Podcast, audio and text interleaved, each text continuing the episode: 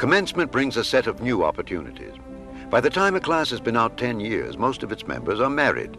But immediately after commencement, nearly all Mount Holyoke graduates find jobs or continue studying. Today, all fields are open to women. Any one of a variety of majors may lead to a position as Girl Friday for an Eastern senator, service volunteer in Venezuela, or assistant sales director of Reader's Digest. I'm Susan Wallner. Welcome to the Jersey Arts Podcast. The clip you just heard is from the film version of Wendy Wasserstein's play Uncommon Women and Others. It's about a group of friends graduating from Mount Holyoke, one of the Seven Sisters colleges that were the female alternative to the mostly all male Ivy League. Uncommon Women and Others is on stage now at the Princeton Summer Theater, located on the campus of Princeton University.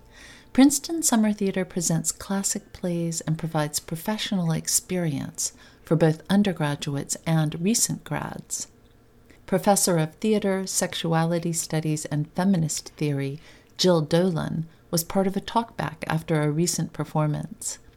Jill is the Dean of the College at Princeton University and author of a book about Wendy Wasserstein published in 2017. When I spoke to her via Skype, I asked what the audience was curious about after seeing this production of Uncommon Women and Others. The Prince Princeton Summer Theater tends to attract a very loyal audience, mostly of community members, many of whom, the night I was there, probably were very familiar with Wendy Wasserstein's work, most likely saw some of her plays before she died in 2006 or saw revivals of them since then. And they were actually most curious about how this contemporary cast, the actors performing the roles now, how they felt being in parts about women who had just graduated from college in the early 1970s. So the audience was really curious about how the actors found the play relevant to their own lives and if there were echoes across that almost 50 year period of time. So what did they say? Because I have to say that was my my first question too. What are they thinking? What are these young actresses thinking as they play these parts of women who are probably older than their mothers? Right. In some cases, that's that's most likely so. Well, the actors who are all enormously articulate and had a lot to say about the production process and about performance said that they actually found it remarkably relevant to their lives. And we went on to talk about the ways in which, even though Wasserstein was a very topical writer, her plays always had something to do with the present moment. They usually had something to do with her own life and the moment in which she was writing the play. In the same way of all of the best topical comedy, there is something universal and long lasting about the themes that she relates in the play. So for these women, women, the notion of being at a moment where opportunities for women are either expanding or under discussion, given our own political moment, as well as playing characters who find themselves in a very transitional moment in their personal lives as well as in the historical politics of the moment, they could really relate to the ambivalences their characters described.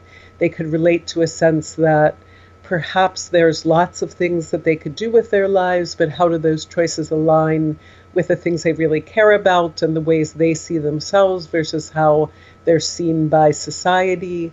So they they found the ways in which Wasserstein describes that balance between the personal and the political really acutely relevant to the choices that many of them are still making the the play Uncommon Women and Others is that particular moment in time. I guess it was one year before Roe v. Wade, when right. when when these women were graduating.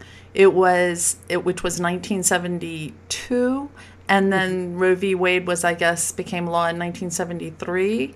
They had right. birth control. I mean the the women in this play are constantly talking about their sexual conquests or their sexual experiences. So this yes. was something like that had happened. It's not like they were all sitting locked up in a women's dorm, but right. but it was it was it was a world in which they seemed to need the validation of men and couldn't quite imagine a world without that. And I think that was, to me, just as an audience member, that was sad. And it also felt very unlike today. What do you, yeah. what do you think? That's that's very interesting. I think that's one of the themes that Wasserstein was really trying to trace out. And Uncommon Women and Others was her thesis play in the MFA program, the MFA playwriting program at Yale. So she was working on it the whole time she was at Yale, probably from 68 till the time it was performed in 70 or 71. But I think you're right to point out the differences in that moment and this moment. And yet, at the same time, I think even some of my students from teaching on Princeton's campus for the last 10 years feel very keenly that despite the advances in feminism, despite the advances of women in business and in the professions, there's still a way in which they're judged by their relationships and they're they're judged in relationship to a kind of gender competition that requires their personal lives and intimate relationships to validate them in a way they don't find their male peers judged accordingly. The title, Uncommon Women and Others, can you get into that a little bit? The meaning of that phrase, uncommon women, in, in the context of this play? Well, in the context of the play, a lot of what, what Wasserstein is quoting in the taped uh, the taped speech from the male voice that precedes most of the scenes mm-hmm. actually comes from the rhetoric of Mount Holyoke College at the time. That uh, the women who enrolled were called uncommon. I think it also quoted some of the language of the Seven Sisters schools at the time, in part because this was a moment when some of the Ivy League institutions had not yet gone co ed. So the notion that women were free to go anywhere to college was not yet part of public discourse. So the sense that the women who were admitted to the Seven Sisters schools, sometimes because they couldn't get into Ivy League schools because they were not allowed to be mm-hmm. enrolled, I think that was part of the language that there was something special about them, something exceptional about them.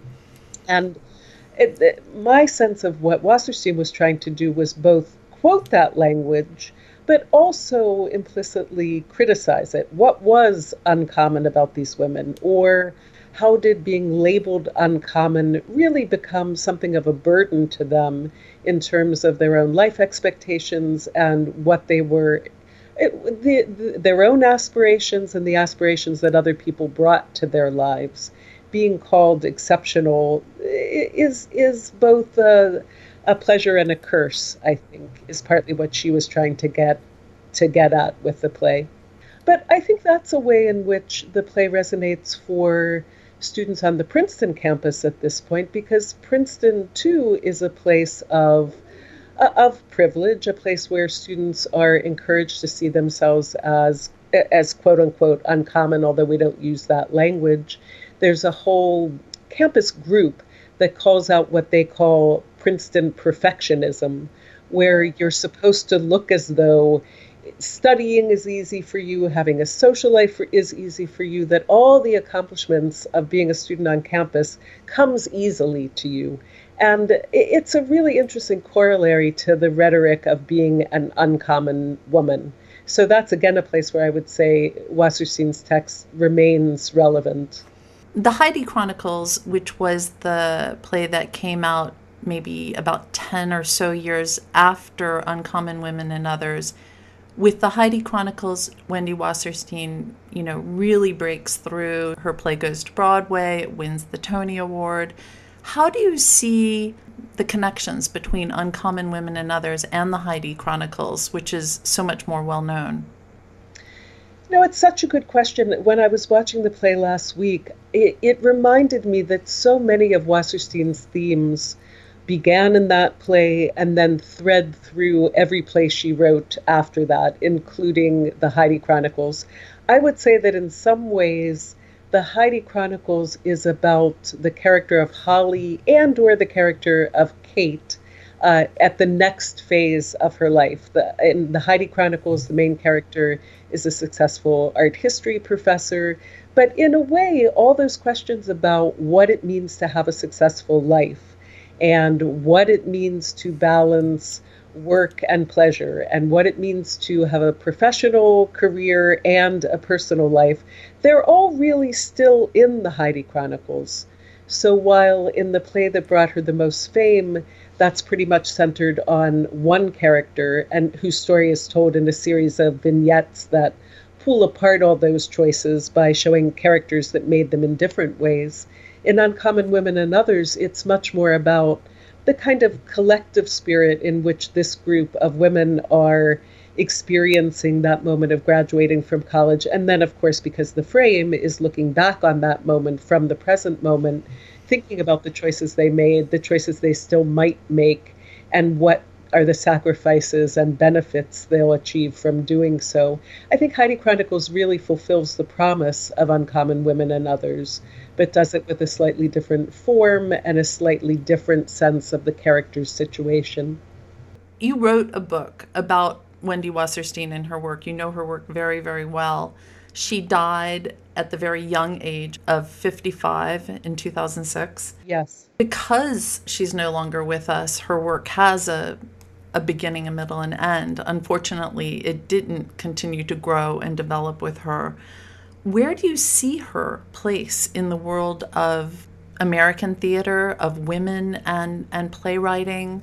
Was she a trailblazer? Was she just a unique voice on of her own? That, that's such an important question. I think that Wasserstein was absolutely a pioneer. She was one of the first women to even have a play produced on Broadway, if you don't count especially Lillian Hellman. Um, she was one of the first women to win a Pulitzer Prize for a play. She was one of the first women to win a Tony Award for a play. Marsha Norman's Night Mother had been on Broadway before her. Beth Henley's Crimes of the Heart had been on Broadway.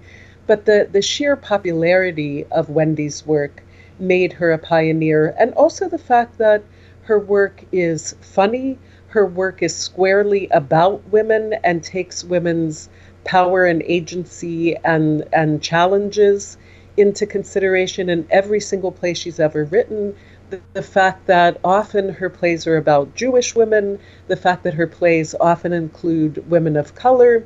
Her, she had her opus really represents something that still hasn't been repeated for women in American theater who are able to have the kind of success in the mainstream that Wendy Wasserstein had.